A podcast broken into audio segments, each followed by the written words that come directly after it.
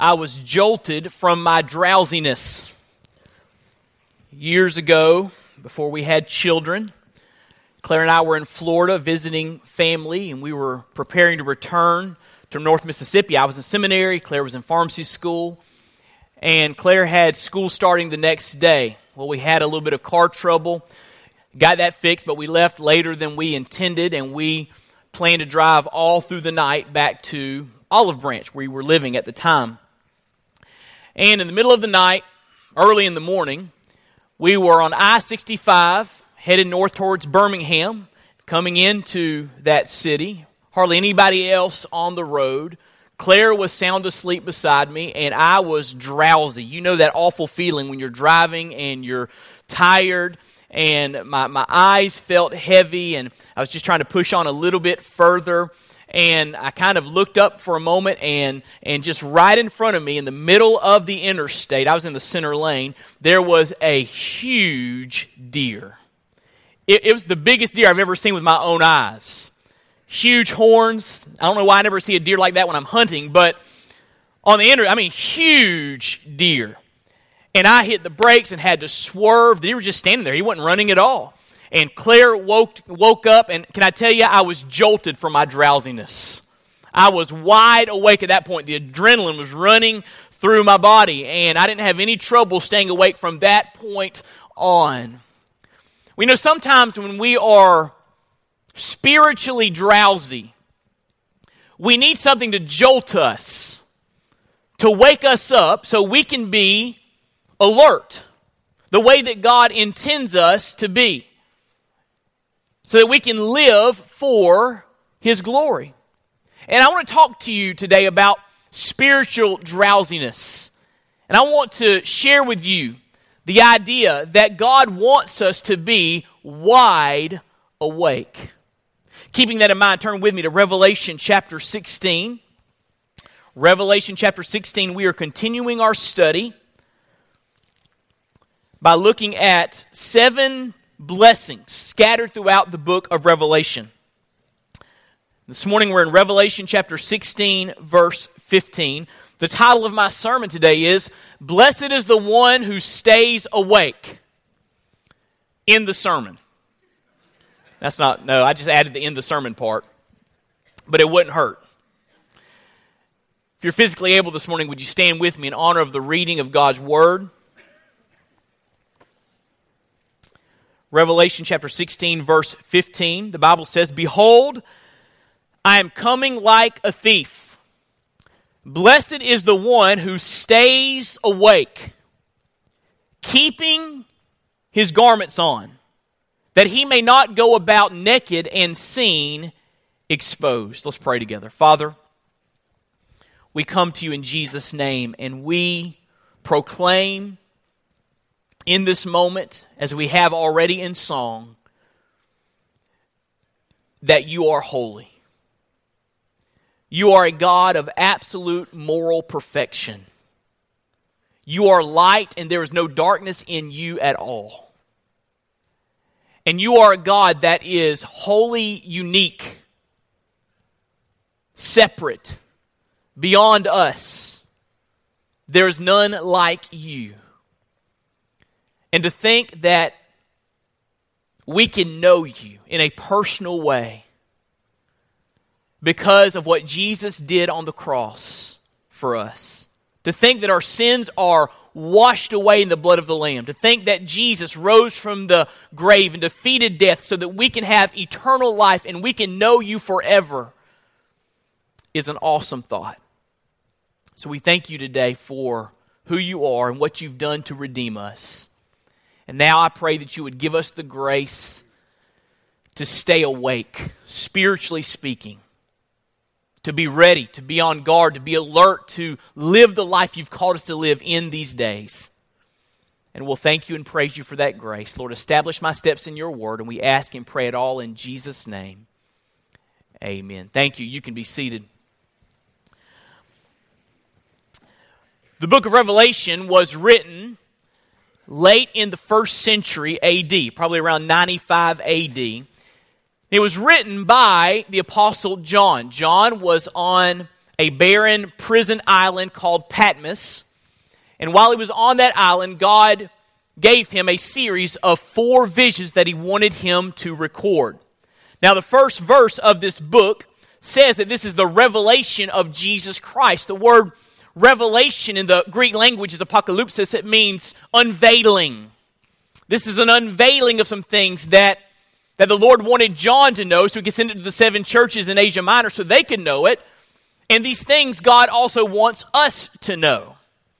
And scattered throughout this unveiling of these four visions are seven blessings that are admonitions for how we ought to live, and also promises, things we ought to believe that spur us on to live the way that God wants us to live. And we are walking through those blessings one at a time. And we've come to Revelation 16 15, blessed is the one who stays awake. Now, in order to preach this verse from its context, I want to kind of back up for a moment and again look at the book of Revelation from a big picture perspective. I believe that the outline for this book is found in Revelation chapter 1, verse 19, when that verse mentions the things that you have seen, the things that are, and the things that take place after this. That's what the Lord said to John he was going to unveil for him. The things that you have seen uh, speak of uh, chapter 1, uh, when uh, John sees this exalted vision of the Lord Jesus Christ. Those that are speak of chapters 2 and 3, where Jesus has specific messages for seven specific churches in first century Asia Minor. But most of this book deals with those things that take place after this, which entails chapters 4 through 22. So, just kind of very quickly, what happens in chapters 4 through 22? Well, in chapters 4 and 5, we see this vision of Jesus in the throne room of heaven in the midst of unceasing worship. And in the midst of that worship, he receives a scroll. And he's the only one worthy to open the scroll. In chapter 6 through 8, we see that Jesus begins to open the scroll's seven seals, and the opening of these seals are an unveiling of, of something that is to come in the future. In chapter 7, there is an interlude that highlights the sealing of the 144,000 and the multitude from every nation around the throne. In other words, the Lord wants to see the, the relationship between God's people and the unfolding events of the book of Revelation.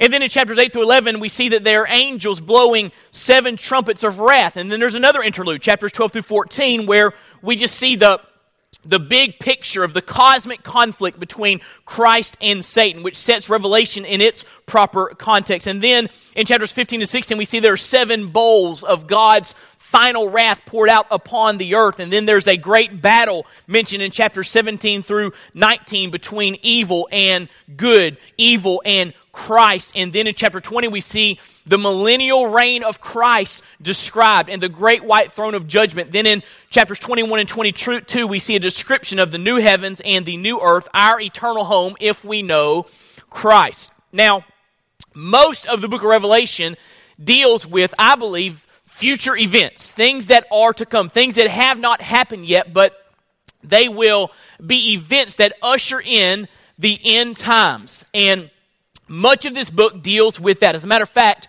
chapters 6 through 16 deal with a period of time known as the Great Tribulation. In the future, there's coming a time where there will be great tribulation that's never been seen on this earth before. There will be, uh, uh, there will be great evil that God allows for time during that period, and there will be a pouring out of God's judgment and wrath during that time. So, the Great Tribulation, the time described roughly in chapter 6 through 16, is a time that is yet to come. Now, let me just give you a quick word about what the Great Tribulation is going to entail. You need to understand what the Bible says about this period of time. First of all, we see that there are seven trumpets uh, that are blown by the angels in heaven, starting there in chapter 8 these seven trumpets speak of restrained judgments. God is judging, but it's not his full wrath yet. It's a, a restrained judgment. So let me give you an example of the seven trumpets. Trumpet number one there will be hail, fire, and blood cast upon the land. A third of the earth, trees, and grass will be burned up. Can you imagine? Trumpet number two, something like a burning mountain will be cast into the sea. A third of the sea will become blood, a third of the sea animals will die, and a third of the ships will be destroyed. That's in chapter 8, verses 8 and 9. Trumpet three, there'll be burning stars falling on rivers and springs. A third of the rivers and springs will become bitter, and many will die from drinking them.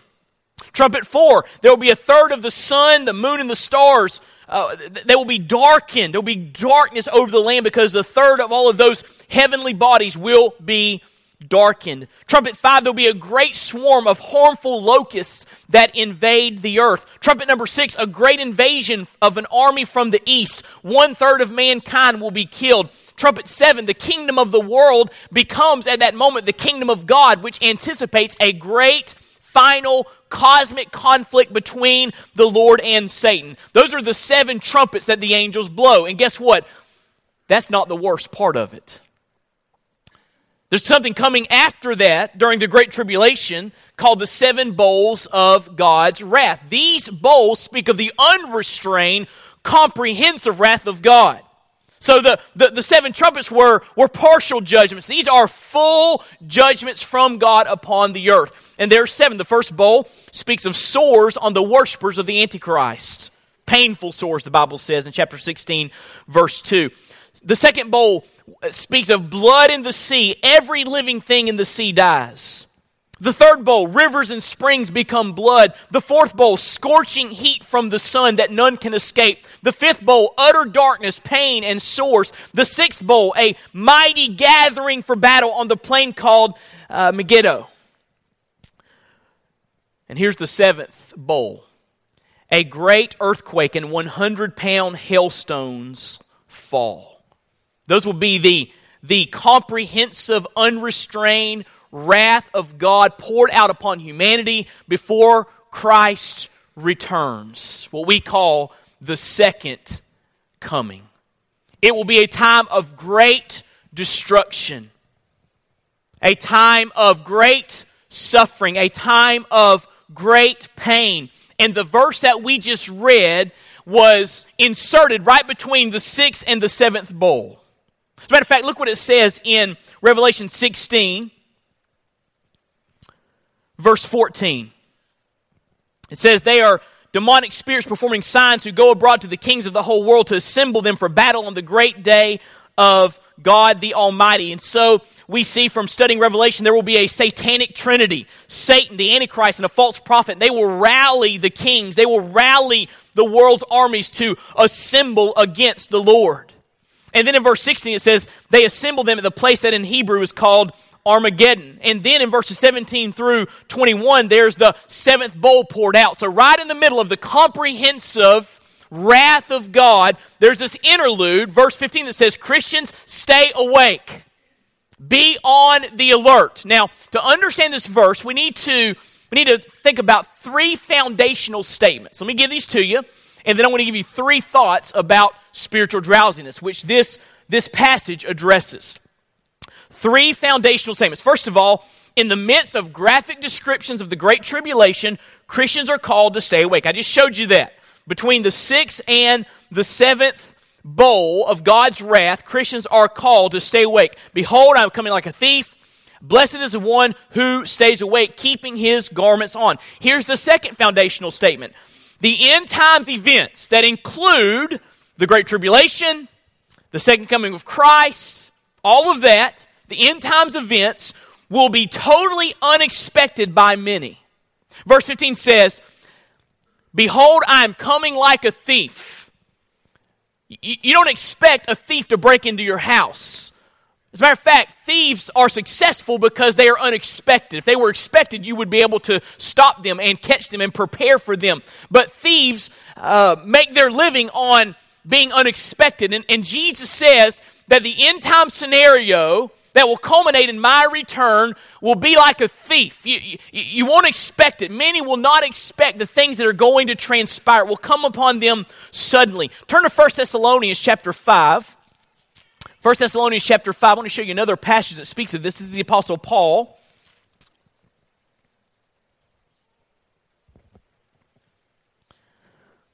First Thessalonians chapter 5. Now in chapter 4, he speaks of the resurrection of Christians, the, the ones who are still alive on the earth will be caught up to Christ in the air, which speaks of the rapture, then a great reunion in heaven. And it says in chapter 5 of 1 Thessalonians, now concerning the times and the seasons, in other words, when all of this is going to happen, concerning the times and the seasons, brothers, you have no need to have anything written to you, for you yourselves are fully aware that the day of the Lord will come like a thief in the night. So he's saying, listen, you don't know what's going to happen. You just need to be ready because a lot of people are going to be are, are, going to not expect what's going to happen. Now, he uses the phrase there, the day of the Lord.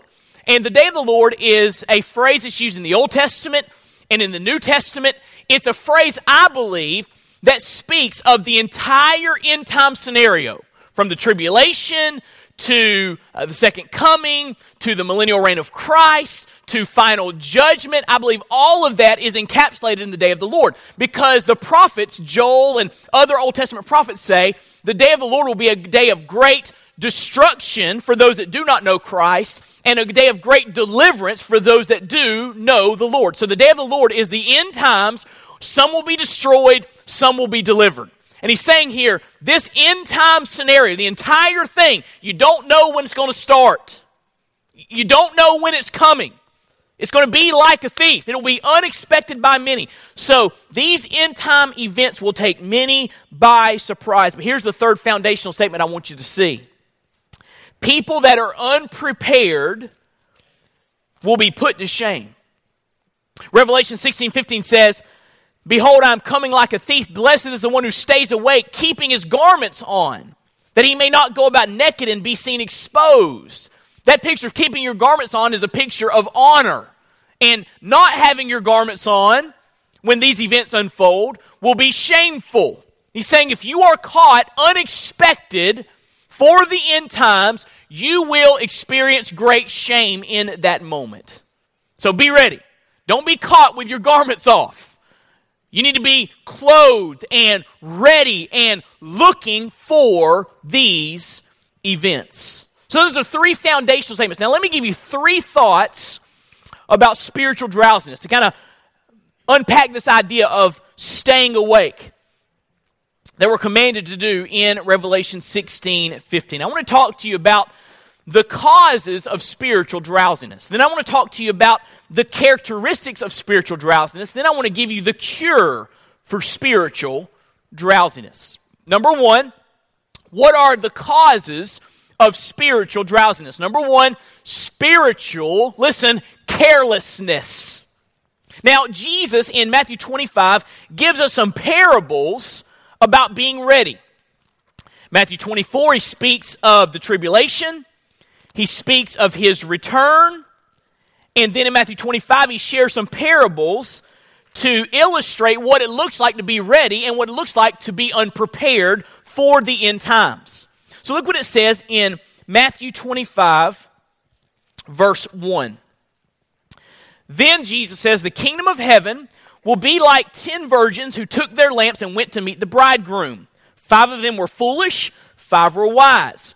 For when the foolish took their lamps, they took no oil with them, but the wise took flasks of oil with their lamps.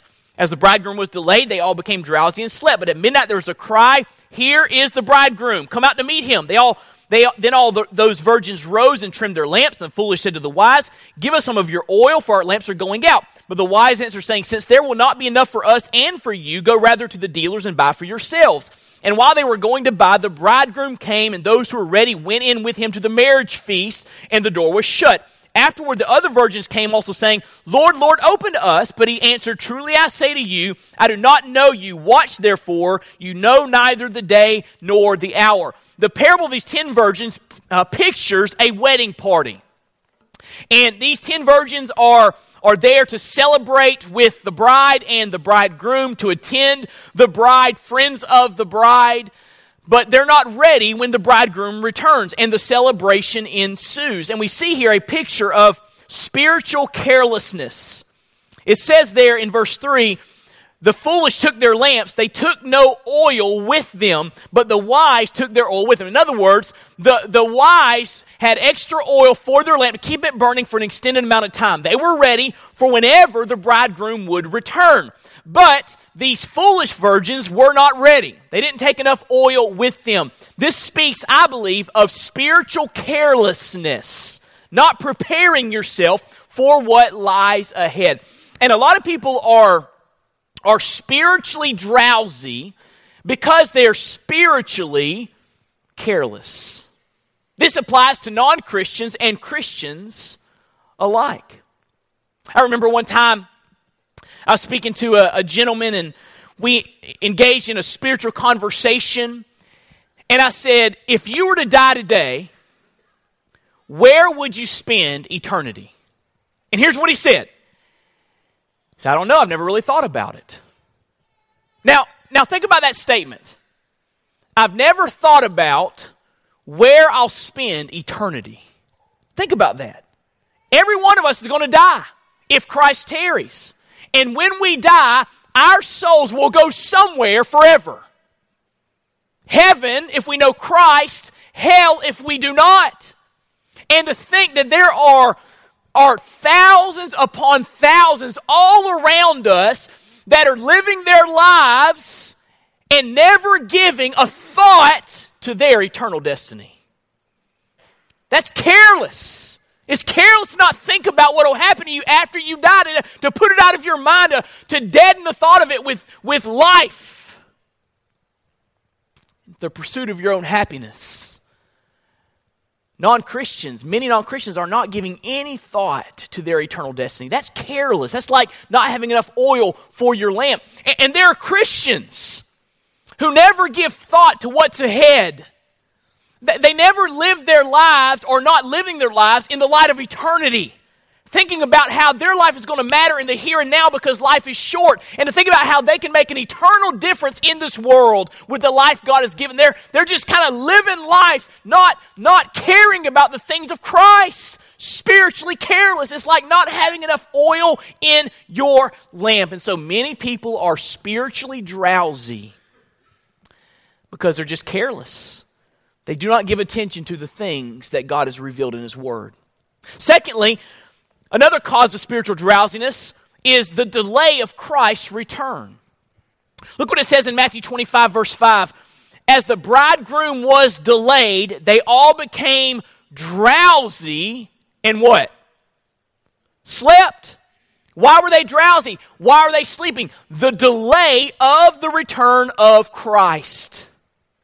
Now, you might ask the question Wade, the Bible speaks so much of the return of Christ. It, it gives us such uh, detailed information about end times events and the end time scenario. When's it going to happen? And you need to understand, Christians have been asking that question for hundreds of years. And non Christians have been scoffing at God's word, saying, When's he coming back? Now, this is not a new thing. As a matter of fact, turn to 2 Peter with me. 2 Peter, very quickly chapter 3. Peter addresses this issue.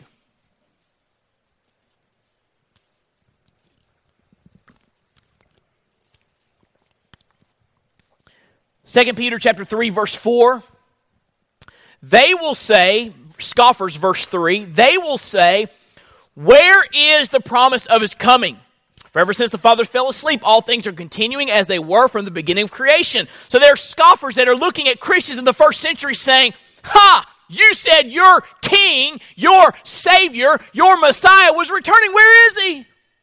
Things are continuing on just like they always have. And they were scoffing at the thought that Christ might return. But look what Peter says about this in verse 5. For they deliberately, I love that, deliberately, think about that, deliberately overlook this fact that the heavens existed long ago and the earth was formed out of water and through water by the word of God, and that by the means of these the world that then existed was deluged with water and perished. But by the same word, the heavens and earth that now exist are stored up for fire, being kept until the day of judgment and destruction of the ungodly. But do not overlook this one fact, beloved, that with the Lord one day is as a thousand years, a thousand years as one day. You say, wait, it's been 2,000 years since Christ was on the earth. 2,000 years since he came and died on the cross and rose from the grave and ascended to the Father. Where is he? Can I just remind you that 2,000 years aren't much to God? God sees the events of time from an eternal perspective. And the Bible reminds us of this that with the Lord, a day is like a thousand years, a thousand years is like a day. But look what it says in verse 9 the Lord is not slow to fulfill his promise, as some count slowness, but is, watch this, here it is, patient toward you, not wishing that any should perish, but that all should reach repentance. What is Peter saying? He's saying that God hasn't forgotten his promise. God is exercising merciful patience. So, wait, why hasn't Christ come back in 2,000 years? Because God is merciful and wants more and more to repent and be saved by the blood of Jesus Christ. And we see God's mercy, His patience on display in the fact that the return of Christ has not happened yet. But listen, one day His patience will come to an end. One day, God's going to say, It's time. And the events, the terrifying events of the book of Revelation will begin to unfold. And the sad reality is, many will not be ready because they scoff at the delay in Christ's return. They think he hadn't come back in 2,000 years, he's probably never going to come back. And they live their lives spiritually unprepared. Listen, don't let the merciful patience of God fool you. One day, all of this stuff is going to happen. Christ will return. There will be a day of the Lord, deliverance for God's people, destruction for those who do not know Jesus. Spiritual carelessness, the delay of Christ's return, speak of the causes of spiritual drowsiness. Let me give you the characteristics of spiritual drowsiness. Wait, what does it look like if you're spiritually drowsy? Matter of fact, you may be here this morning and say, Am I spiritually drowsy? Well, let me give you three characteristics that help you to evaluate your own life. Here's the first characteristic inactivity. Inactivity. Look back with me in Matthew 25, another parable from Jesus that speaks of being spiritually alert, awake, ready. What he says in Matthew 25, verse 36.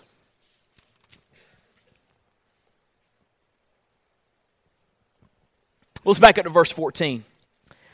It will be like a man going on a journey who called his servants and entrusted to them his property. To one he gave how many talents? How many? Five. To another he gave how many? To another how many? One. To each according to his ability. And then he went away. He had received the five talents, went at once and traded with them, and he made five talents more. So he also, so also he who had the two talents made two talents more. But he who had received the one talent went and dug in the ground and hid his master's money. Now, after a long time, the master of those servants came and settled accounts with them. Notice here that when the master entrusts one of his servants a talent, the servant does nothing with it. He just buries it and does nothing in the service of his Lord. He does nothing with the resources that God has given, the master has given him. And this is a picture of spiritual inactivity. How do you know today if you're drowsy? Question What are you doing with the resources God has entrusted to you? What are you doing with that heart that beats in your chest? What are you doing with those lungs that breathe? What are you doing with that brain that thinks? What are you doing with your time? What are you doing with your treasures? What are you doing with your talents? What are you doing with the Word of God that the Lord has given you to be a lamp unto your feet, a light unto your path? What are you doing with the great gift of prayer, whereby we can call on the name of the Lord and ask Him to do great and mighty things? What are you doing in the, in the life of the body of Christ, the church? called to serve Him and make His name known to the very ends of the earth. What are you doing with all that God has done for you?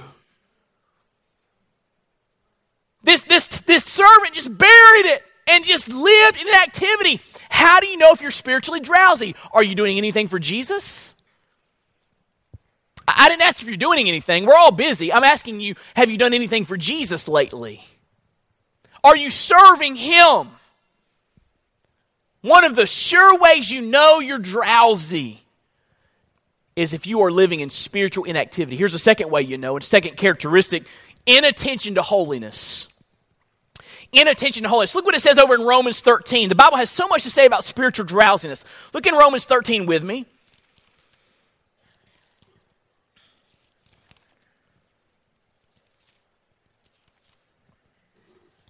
Romans chapter 13.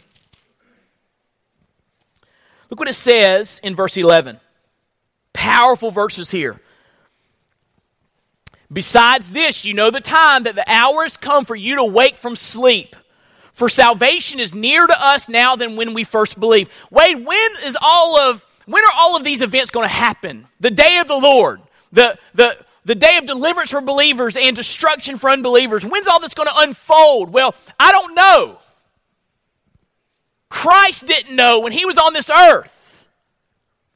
But I know that we're one day closer than we were yesterday. Right? And look what it says.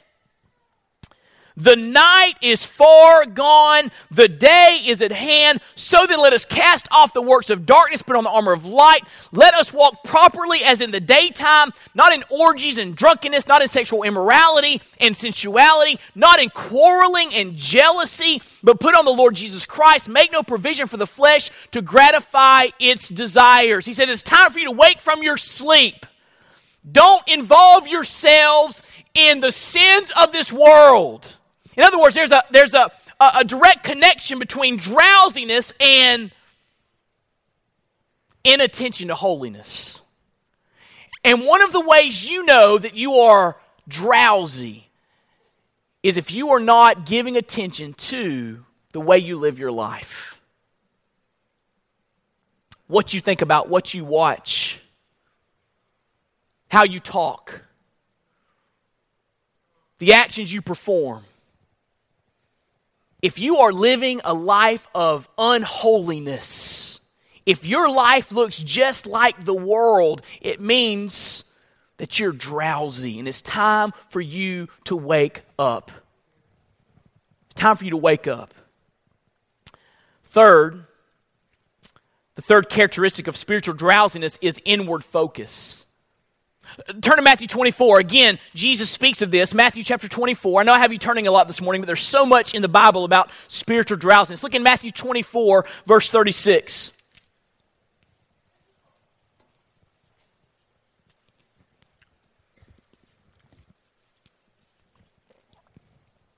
Here it is. Concerning that day and hour, no one knows, not even the angels of heaven, nor the Son, but the Father only. For as were the days of Noah, so will be the coming of the Son of Man. For as in those days before the flood, they were eating, drinking, marrying, giving in marriage until the day when Noah entered the ark. They were unaware until the flood came and swept them all away. So will be the coming of the Son of Man. Two will be in the field, one will be taken, one will be left. Two men will be grinding at the mill, one will be taken, one will be left. Therefore, stay awake. There it is, stay awake. For you do not know on what day your Lord is coming. He says that before the end times events unfold, people will be just like in the days of Noah. God was about to send a great flood on the earth, and instead of preparing themselves for the judgment of God, Instead of seeking God's face and repenting and being right with Him, they were just living life.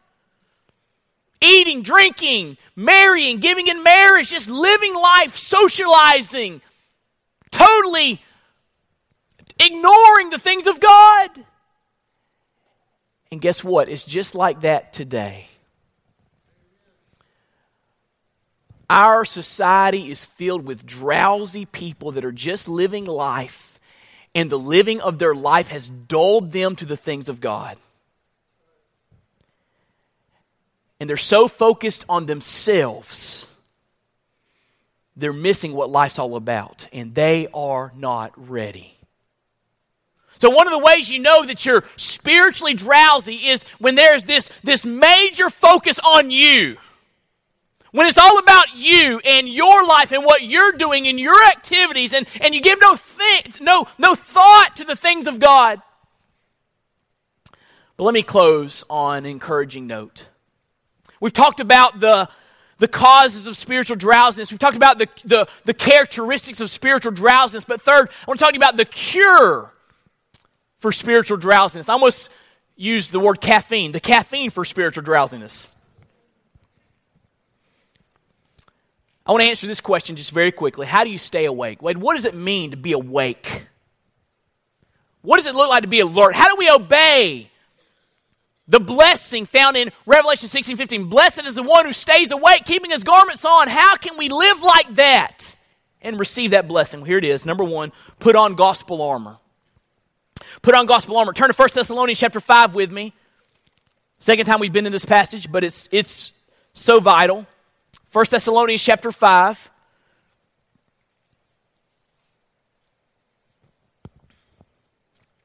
Look what it says in verse 2. You yourselves are fully aware that the day of the Lord will come like a thief in the night. While people are saying there's peace and security, then sudden destruction will come upon them as labor pains come upon a pregnant woman, and they will not escape. But you are not in darkness, brothers, for that day to surprise you like a thief. You shouldn't be surprised, he's saying, if you are followers of Christ. For you are all children of light, children of the day. We are not of the night or of the darkness. So then let us not sleep as others do, but let us keep awake and be sober. For those who sleep, sleep at night, and those who get drunk are drunk at night. But since we belong to the day, let us be sober and put on, listen, the breastplate of faith and love, and for a helmet, the hope of salvation. For God has not destined us for wrath, but to obtain, obtain salvation through our Lord Jesus Christ. What is he saying? Here's how you live in readiness put on gospel armor. Notice he mentions a breastplate of faith and love, a helmet of the hope of salvation. What's he talking about there? He's talking about knowing Christ. You're saved when you place your faith in Christ who died for your sins and rose from the grave, that you trust His finished work to save you. You don't trust yourself, you trust in what Jesus did for you. And then you, you have that helmet of salvation that protects you from the mortal blows of the enemy. This, I believe, speaks of the gospel. We put on our armor as we believe and live in the power and realities of the gospel. Let me say it again. We put on our armor as we believe and live in the power and realities of the gospel. In other words, listen, if you want to be awake, if you want to be ready, be saved. Be saved. Don't delay. Be saved. You know, the idea that people are just living life and giving no thought to eternity.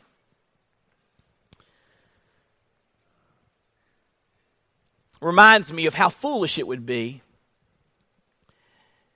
if you were on the Titanic and the Titanic is sinking rapidly. And instead of getting in the lifeboat, you're simply arranging the deck chairs. How foolish would that be? That you're straightening up the deck when the, when the boat's going down. You need to find a lifeboat, right? And to live your life with no thought of eternity, no thought of Jesus, no thought of the gospel, no thought of where you will go when you die is to arrange the deck chairs while the ship's going down. You're living your life, but you haven't gotten in the lifeboat. And there's only one way to be saved from the wrath to come the Lord Jesus Christ.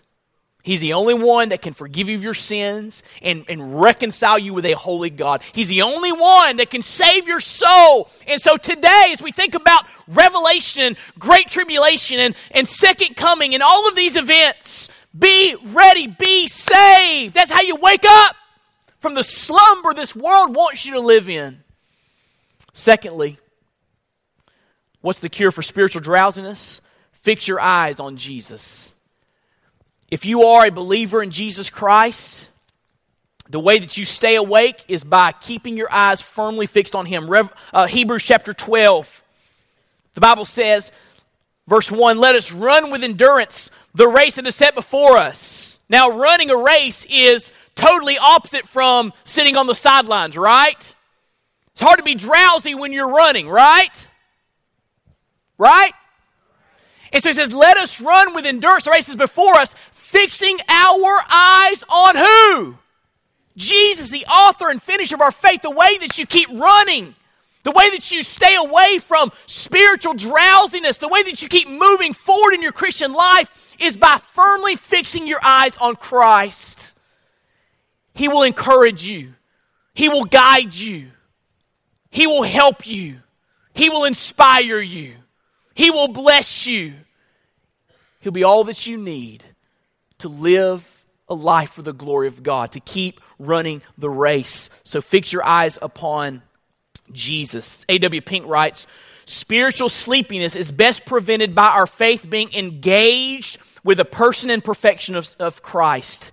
It is not monastic retirement nor the relinquishment of our lawful connection with the world, but the fixing of our minds and affections upon the transcendent excellency of the Savior which will most effectually preserve us from being hypnotized by the baits of Satan. A believing and adoring view of him who is fairer than the children of men will dim the luster of the most attractive objects in this world. In other words, turn your eyes upon Jesus. Look full in his wonderful face and the things of earth will grow strangely dim in the light of His glory and grace. If you want to live spiritually alert, keep your eyes on Jesus. And the things of this world will just lose their luster. One more thing. If you want to be spiritually alert, walk in the light. Walk in the light. Turn to Ephesians 6 with me. This will be the last passage I have you turn to. Ephesians chapter 6.